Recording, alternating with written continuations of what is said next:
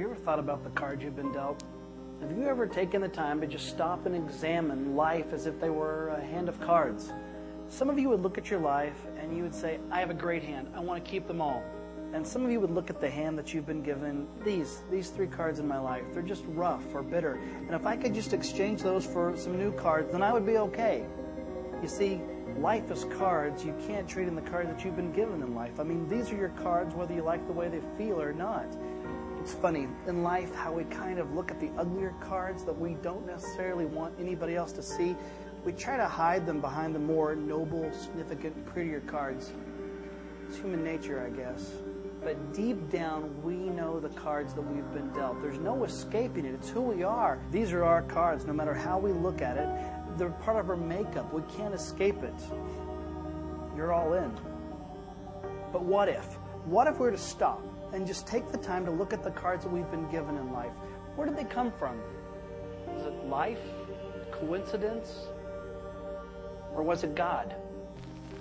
Some of you would say, why would an all caring, all loving God really give me this card? I mean, if He really loved me, would He really give me this card? It's the cards of pain. It's the cards that we don't like to talk about. Cards of depression, rejection. That word that just seems to linger in our mind even after all these years. Abuse, divorce, even death. These are real cards. But there's also the good cards in our life. Think back, if you can, to uh, the time you made your dad laugh when you were a little kid, when you tied your shoe, your first A on a report card, your first kiss, first job, the first time you stood up for yourself. These are the cards that you're proud of. These are the cards that you play over and over again because these are the pretty cards. It's a sad fact and it's true, but we really care what other people think. These are our favorite cards that we want to show people that we have it all together. But what does God think? What if God were to choose the cards? What would those look like? More than likely, they just wouldn't be the happy cards, but they would be an array of both good and bad cards. You see, we as humans, we do not like the hard cards in life. We try to avoid these like the plague. But don't discount the fact that God may have a purpose for even these cards. God wants to use the disappointing cards as the cards that fill us up with hope and joy. To God, they aren't a bunch of both good and bad cards. They're just cards. Cards that would bring Him glory. Cards that reveal that it's His story, not our story. And cards that can maybe even give us a glimpse of what heaven is like. The crux of the matter is are we just going to pretend that we're dealing with our cards? Are we going to hide behind cards that are more glamorous? Even hide behind cards that aren't even ours, other people's, because it's comfortable, it's safe. But if we do that, aren't we missing out on all that God wants us to be? Aren't we missing out on the rich lessons that we could learn for God's kingdom? From His view, you might just be given the best hand that you could have ever imagined. As for me, I'm going to play the cards that I've been dealt.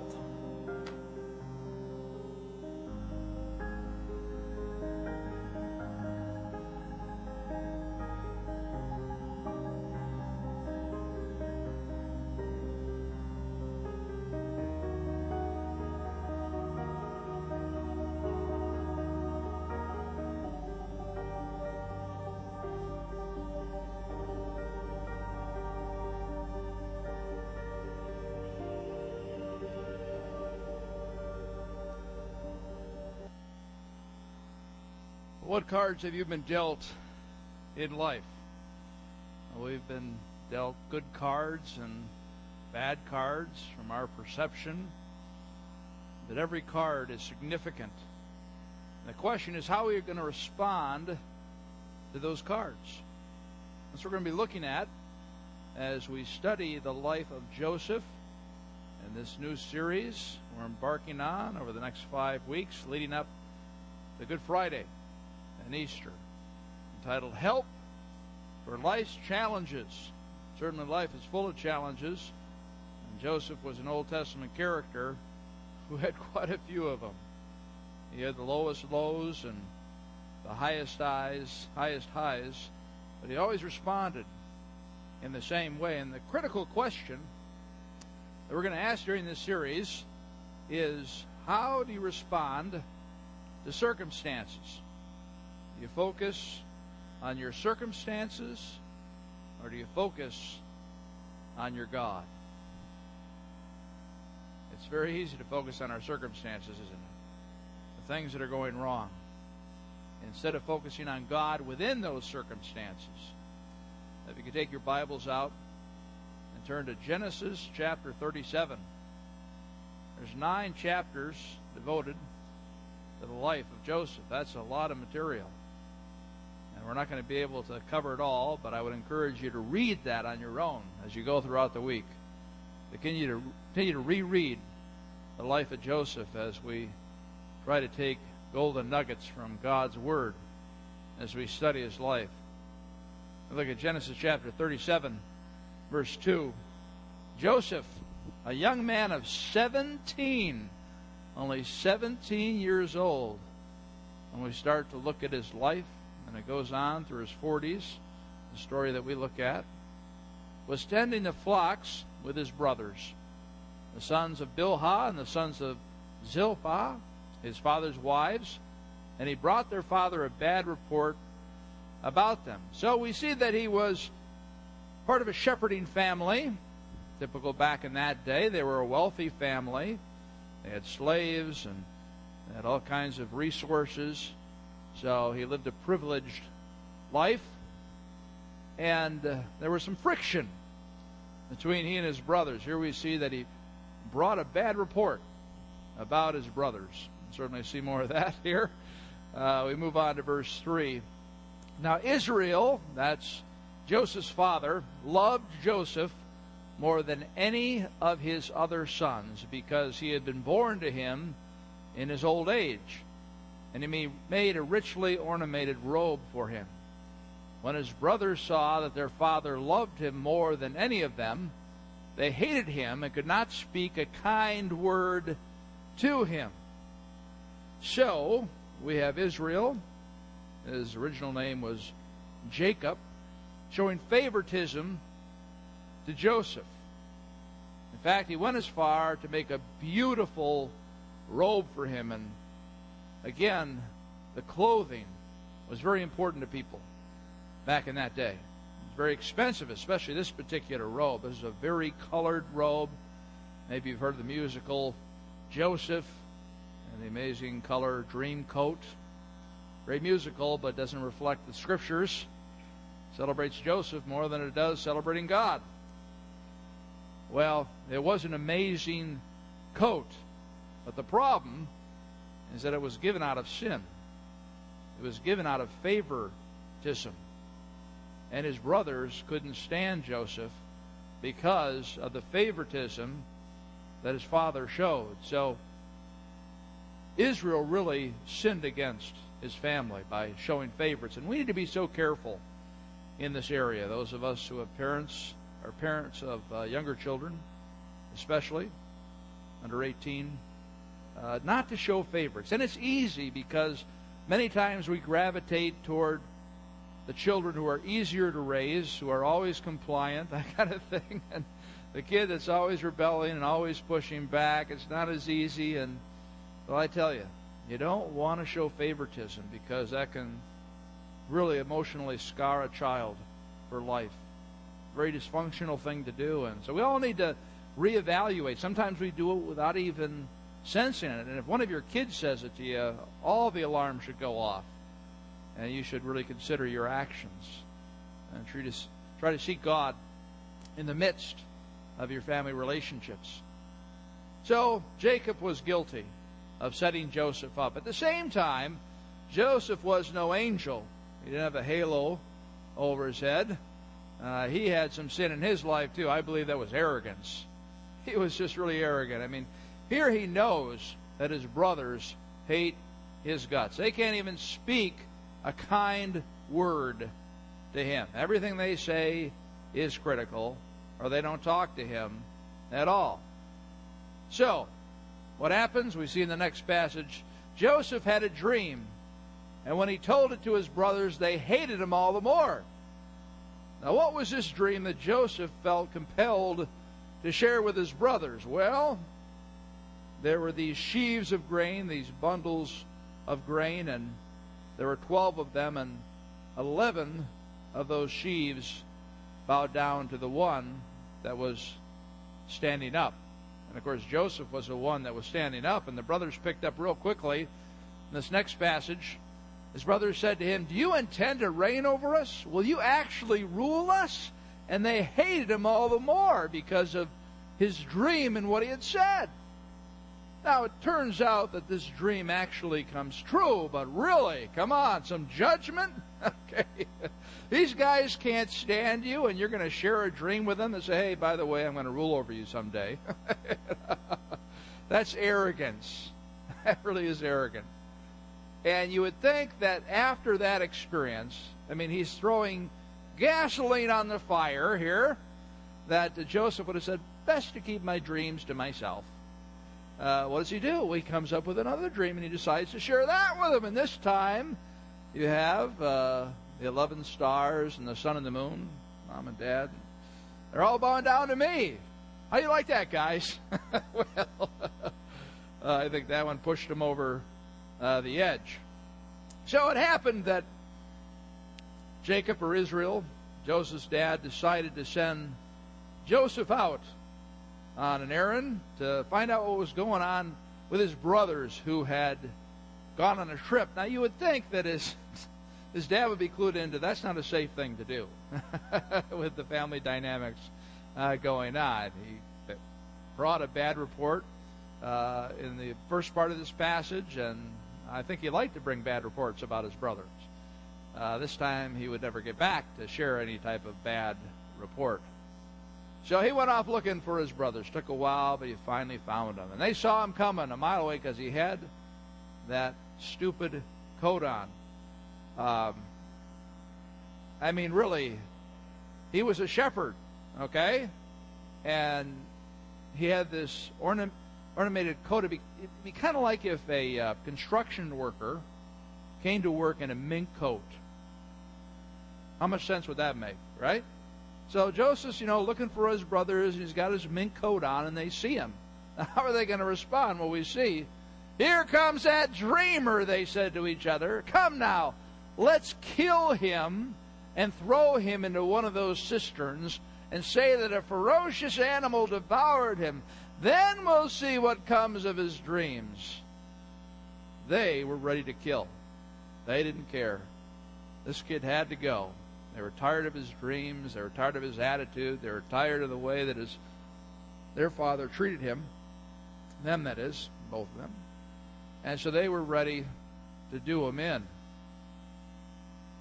Well, Judah comes up with a thought. A thought. He says, as they oh, let's go back one. Uh, we should have another slide in there.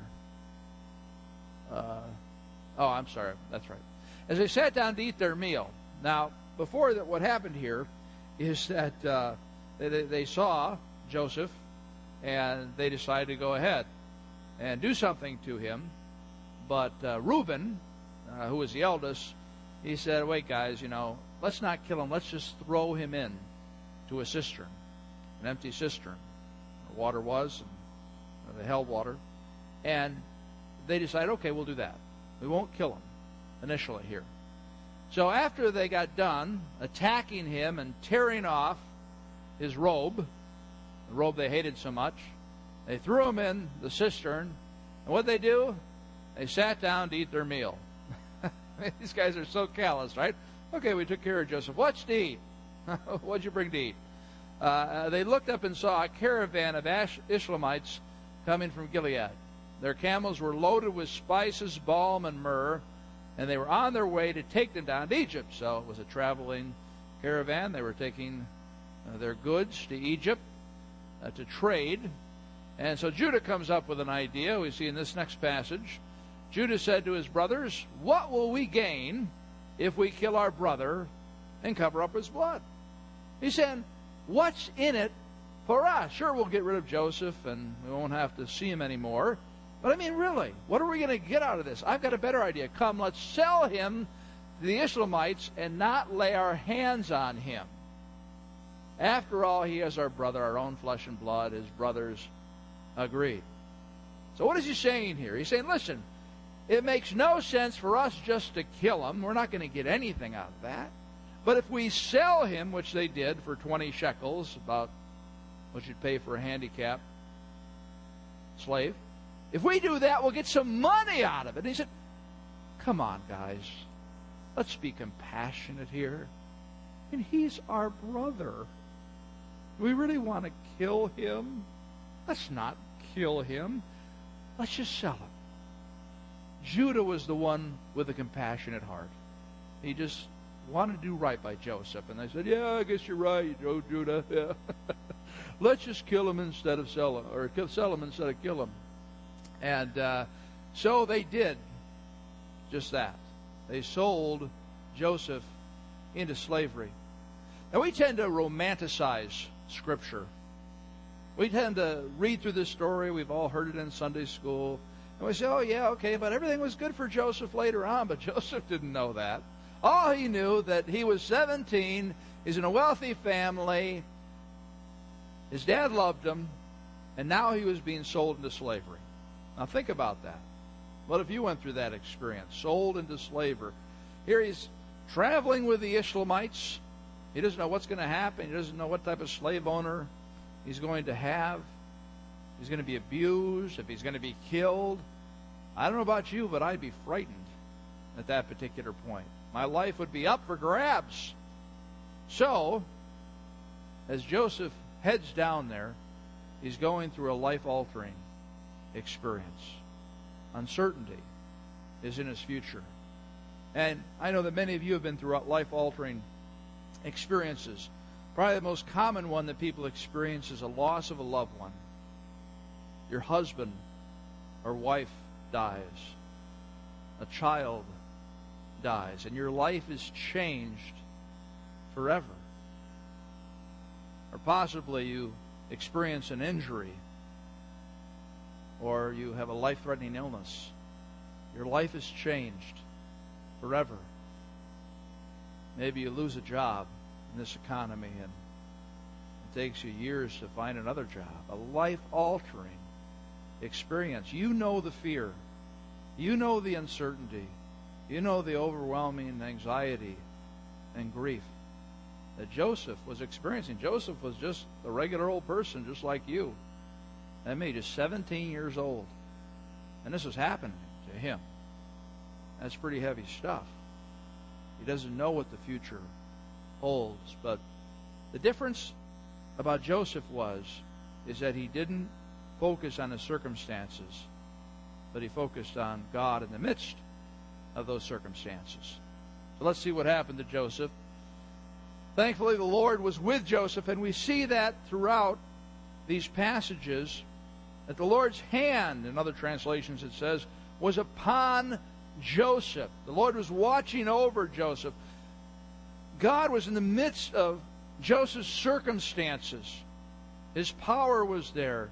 He had a plan for Joseph. He was present with him. So the Lord was with Joseph, and he prospered as a slave. And he lived in the house of his Egyptian master, Potiphar. When his master saw that the Lord was with him and that the Lord gave him success in everything he did, Joseph found favor in his eyes and became his attendant. Potiphar put him in charge of his household and he entrusted to his care everything he owned. it's amazing, right? 17 year old kid, sold into slavery, bought up by Potiphar, and now, over time, because the Lord was with Joseph, he was present with him, he was empowering him, and had a plan for Joseph's life, all of a sudden, he becomes, over time, the leader of the household. He's the one who takes care of everything. Potiphar just enjoys life. Yeah, Joseph will take care of that. Joseph will take care of this. the Lord was with Joseph. And it has a lot to do with Joseph's attitude. We so quickly sink into a victim mentality when we go through a difficult time. We say, Oh, why me? My life has gone off track. Everything has turned against me. God doesn't care about me. And we go on and on and on. That's just our default mode. And we become a victim. But God doesn't want us to become a victim. He wants us to embrace the circumstance we're in and find Him in that circumstance. And that's what Joseph did. He, he wasn't a victim, he was a victor in the sense he said, okay, I'm a slave, but I'll do the best job that I can do as a slave. I'm not going to mope around and just do the minimal amount of work. No, I'm going to excel in this. And when you're in the midst of a difficult circumstance, that's difficult to do. But with the power of God, you can do it. You can apply yourself to the power of God to doing what God would want you to do in the midst of the pain and the challenge that you're experiencing. And that's what Joseph did. I think of Katie Willard, Rich and Carolyn's daughter. Pastor Rich, who just did the announcements here. Remember, she had the accident in October where she fell off a rock climbing wall. Very serious accident where she broke her leg and shattered her ankles and her feet uh, were also broken. And so she had to have her she had to have her legs up for four months, elevated. Four months. And she's doing real well. She's just on one crutch, and she's going to be hopefully going back up to Wisconsin in April.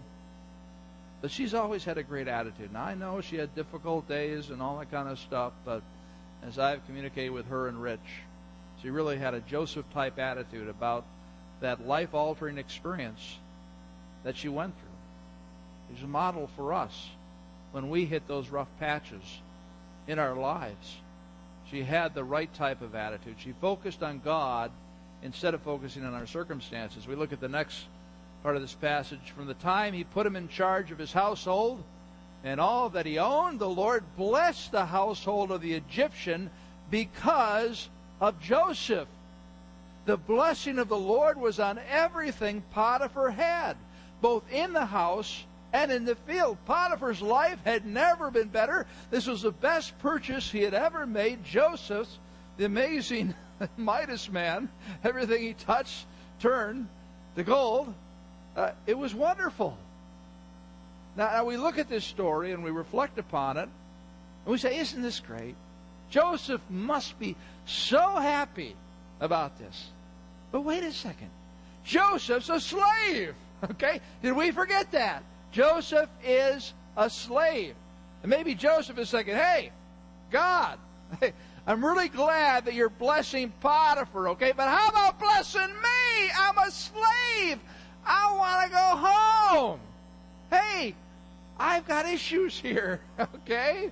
You're taking care of Potiphar because of me, but why don't you take care of me because of me? I want to go home. But God, God had him there for a particular purpose. Well, life seemed to be going a little better for Joseph in relationship to being a slave. uh, but then another problem came up Potiphar's wife. Yeah, Joseph was a good looking guy, the Bible tells us, and she wanted to have an intimate relationship with him, and she just kept bugging him day after day after day after day after day. And Joseph had a choice to make. Did he say no to her, or did he have an affair with his boss's wife. Now, if he said no, he knew that she would take her anger out on him in some way, and that wouldn't be good. And if he said yes, eventually it would fade, and then again she would take her anger out on him. A no win situation, no doubt. So, what does he do? Well, he does the thing that God calls him to do to do the righteous thing, not to have an affair with her. He makes the right choice in a difficult situation. And what happens because he makes this right choice? Well, she comes on really hard one day and she grabs his cloak and he knows he's got to get out of there, so he runs out and so she's got his cloak. In fact, we're going to unpack this story more next week when we talk about how to deal with the challenge of temptation in your life. Now, one sin that besets you? How do you deal with that sin? How do you become victorious through Christ in the midst of that sin? So we'll talk more about this story, but just for this context, uh, she has his cloak and he's disappeared. So we see in the next passage, she kept his cloak beside her until his master came home. Then she told him the story.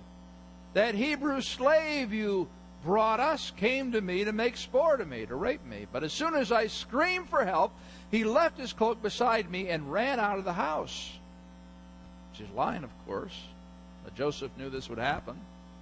Go on to the next part of the passage. When his master heard the story, his wife told him, saying, This is how your slave treated me. He burned with anger. Well, I think any of us guys would burn with anger. If someone told us that. Joseph's master took him and put him in prison the place where the king's prisoners were confined. So he was sent to prison. Wow. He did the right thing, but he suffered because of it. Have you, ever done the right thing and suffered because of it? Well, it's a very righteous thing to do. God is very pleased with you when you do that. He took the risk for God, and again, God blessed him for it. So, you look at Joseph, all right? Life is going along. Things are pretty good. Your brothers hate you, but you got a loving dad. You got life all before you. And then all of a sudden, your life changes in a moment, and you're headed off to slavery. And you kind of adjust to that to some degree, and things get better, and then all of a sudden, your life takes another uh, another cha- another turn, and uh, now you're in prison. So what do you do in prison? Let's take a look. But while Joseph was there in prison, the Lord was with him. He showed him kindness and granted him favor in the eyes of the prison warden. So the warden put Joseph in charge of all those held in the prison, and he was made responsible for all that was done there. Now take a moment and think about this, okay? right. Okay, so he goes to prison. Oh, I'm in prison. How would you feel if you were in prison? Oh, what is going on? You know, I've been cheated. Uh, she lied about me. You know, the victim type mentality. Well, Joseph doesn't do that. He keeps his eyes on God, knows God is with him, asks God to empower him. I'm sure Joseph prayed a lot during all these circumstances. I mean, that's the only person he could turn to, right? Is God. And God had a plan. And so, he becomes in charge of the whole prison. Is this amazing? Or what? It's like if you go into the hospital with a, phys- with a physical problem, you're there for a week, and by the end of the, the week, you're running the place. You've taken over because Joseph was such a wonderful administrator. He was a wonderful leader. He was tremendously gifted by God. So no, no matter where you put him as a slave in the prison, that guy just took off. And he took control and he did his best and he excelled. Even in these difficult situations. And it's not like he knew, it's not like he knew the whole story like we do. Well, someday I'm going to be the uh, CEO of Egypt. So I better start preparing. he didn't know that. All he knew that he was in a prison and he didn't know if he'd ever get out. He thought he might die in prison at this particular time. We know he didn't want to be in prison because later we'll see, and we'll study this story two weeks from now, and we'll talk about what happens when you feel like you're in a prison marital prison, a job prison, career prison, relational prison, whatever it might be. What do you do? Well, we'll study Joseph's experience there. And he, he didn't want to be in prison. He's, he told somebody who was getting out, hey, remember me. Tell him I'm here and I don't want to be here. It's not like Joseph said, okay, I'm in prison. This is cool. he, he, didn't want to be in prison. He was uh, unjustly accused. So, uh, we see that he continued to focus on God. He continued to experience the power of God in his life, and God had a plan for his life. So we go to the next passage. The warden paid no attention to anything under Joseph's care. He had a lot of latitude, a lot of freedom, because he could trust Joseph. Because the Lord was with Joseph and gave him success in whatever he did. Now, now, now we tend to look at this story and say, Isn't this wonderful? Boy, I tell you, God is blessing Joseph so much. What a great life Joseph has. Joseph is in prison. we forget that. Joseph is in prison. That's not a very fun place to be. And if I was Joseph, I was saying, you know, God, you've been blessing my life so much. You've made me a slave. You've made me a prisoner. Hey, how about blessing my brothers' lives? Yeah. I've had enough, okay? you, you can kind of back off a little bit from blessing my life. I don't know what comes after prison, but I can imagine. Go ahead and bless my brothers, you know. Send them into slavery. Send them into prison. Kill them, all right? Hey, you bless me too much. Right? We really think about it. We read this story and we don't really think about it. His life is not going well. Things are going in the wrong direction. But the secret is is he doesn't become a victim. And we slide into be victims all the time. It's all how you view it. If you're just looking at your circumstances, yeah, you are going to become a victim. You're going to be mad. You're going to be angry. You're going to be resentful and revengeful and bitter and all that kind of stuff. But if you say, okay, God has allowed this in my life for whatever reason, I don't know. And so I'm going to acknowledge His presence, prayer, and giving the situation over to Him. I'm going to let Him empower me to do supernatural things. And then I'm going to trust in Him that He's got a plan for my life. Why is it that things happen to us like this? Well, there's one word, and it's sin. That's why things happen to us. When Adam and Eve sinned in the garden, everything was downhill from there. You and I inherited that sinful orientation.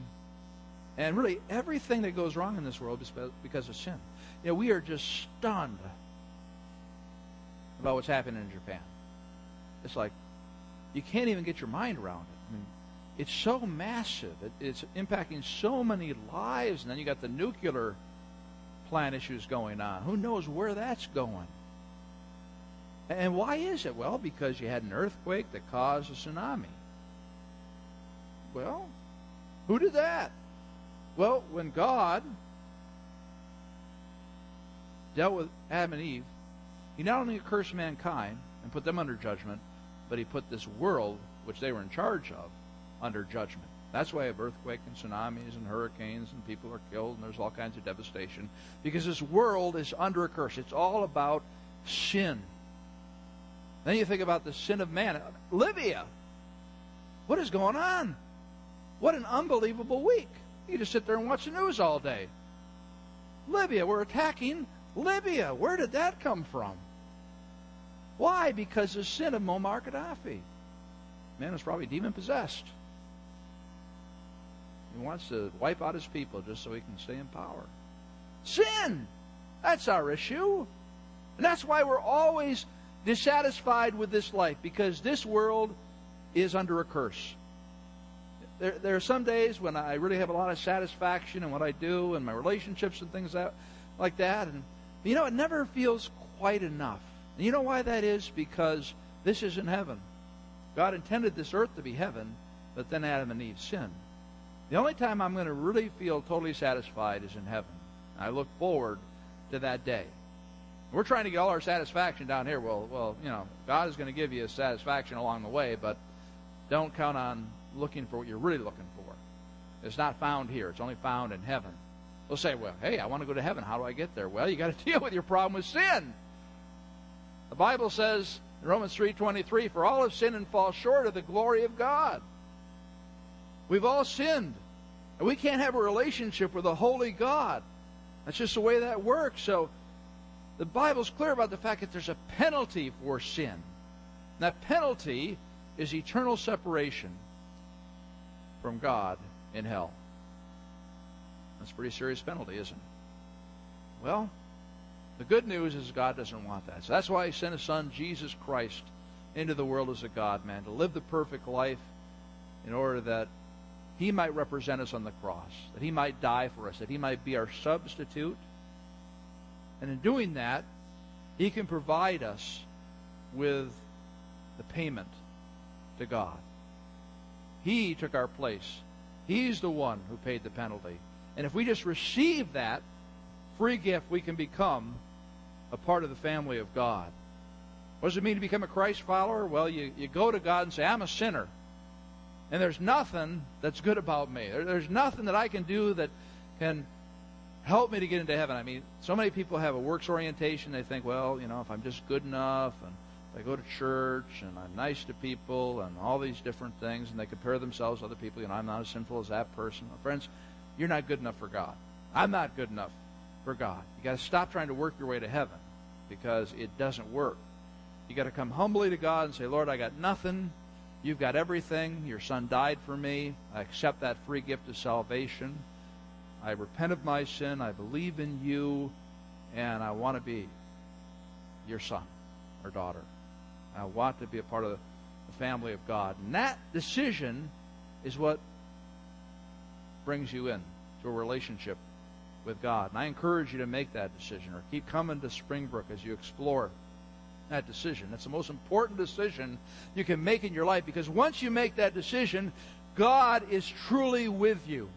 God is there to be a part of your life and a part of your eternity.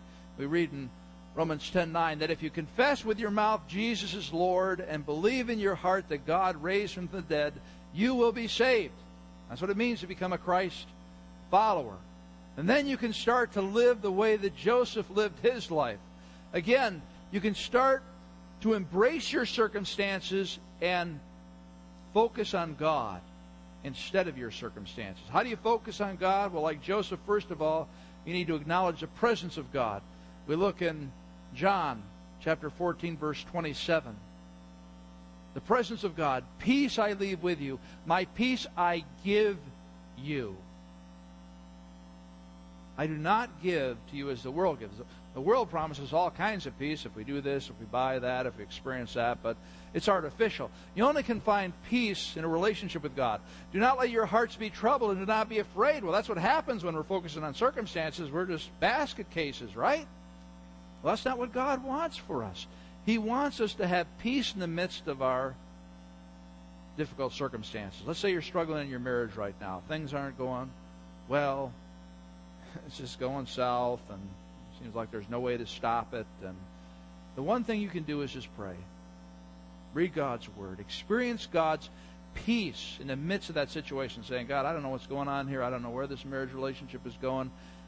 I pray that I would experience your presence in this relationship. I pray that I get to know you through the pain of trying to bring reconciliation into this relationship. God is with you if you allow Him to be. And I can imagine, again, as I said before, that Joseph was constantly turning to God through the many difficult experiences that he had. The second thing you can do to focus on God instead of your circumstances is you can focus on His power. That power is illustrated here in Philippians 4. Do not be anxious about anything, but in everything by prayer and petition with thanksgiving, present your requests to God. And the peace of God, which transcends all understanding, will guard your hearts and minds in Christ Jesus. Do not be anxious about anything. You say, well, how, how can I do that? That's how I run my life. My life is run on anxiety. That's how I get things done. I just say, okay, what am I anxious about? And I turn to that problem. And friend, that's going to wear you down. That's going to uh, just power and the energy you have is going to be tapped if you live your life that way. But many of us do. Uh, we we should not be anxious because we can give it over to God. And if we give it over to God and we ask the Lord to help us and to empower us to do supernatural things that we can't do on our own, we say, Lord, I pray you fill me with your spirit. I pray that your spirit would control me in this situation. Your spirit would give me wisdom. That your spirit would give me insight in dealing with the challenge that I have. He's going to come through. And that's why you, you no longer need to be anxiety. It's just not like an empty thing. I'm just not going to think about it. No, I'm going to give it to God, and He's going to enable me and give me wisdom and guide me in dealing with this particular issue and the pain that I'm experiencing uh, because of it. And then you experience this tremendous peace, like dealing with your kids. If you have young children, you are physically exhausted most of the time. And God can give you the energy you need to get up the next day and keep on going. If you have teenagers, You're emotionally exhausted arguing with them and trying to reason with them and trying to see why they should do this and why they should do that and that kind of thing. If you have older adult children, you're financially exhausted. Paying for college, having them live at your home, and uh, helping them out if they go through a divorce or something. I mean, it just keeps going and going, doesn't it? But God can empower you if you ask Him. He can empower you to deal with those situations. Finally, God's present presence, God's power, you need to focus on, and finally, God's plan. God has a plan for your life. And we know that in all things, God works for the good of those who love Him, who have been called according to His purpose. All things work together for good. Every painful situation, God can use it for good, even if you caused it. He can turn it around. And that is a great verse that builds so much confidence that no matter what's going on in your life, God has a plan. I mean, again, when Joseph was in prison, he didn't know that he would be the CEO of Egypt someday. That would have changed things, right? Okay, well, I'm in prison for a while, so I know that I'm going to eventually be the leader of Egypt, so that's cool. I can hang out in prison. He didn't know that. You see, God has a wonderful plan for your life. It doesn't mean you're going to be the president someday. but it does mean that He wants you to be more like Jesus Christ. And what He's taking you through right now, the fire that He's taking you through, is to accomplish His purpose in your life and not your own purpose. I know I'm all about the purpose for Dan Harrison. But as we mature, we know it's about what God wants in my life, not what Dan Harrison wants or what you want in your life. God has a plan for your life, and you say, My life is such a mess. God still has a plan for your life. No matter how much more you mess it up, He'll revise His plan. okay? he has a plan for your life, and that's a confidence you have that no matter how pain, much pain you're going through, and anxiety and those kind of things, you got to give that up and just trust in God. Trust in Him. So let's just bow for a moment as we close together. And I want you to think about that one circumstance you're in right now. That you just wish you could trade that card away. Get that card out of the deck. And realize that God is using that in your life. Again, pray for God's presence, pray for God's power, and understand God has a wonderful plan for you. Just spend a moment giving that over to God, and I encourage you to do that on a daily basis as you focus on God instead of the circumstance.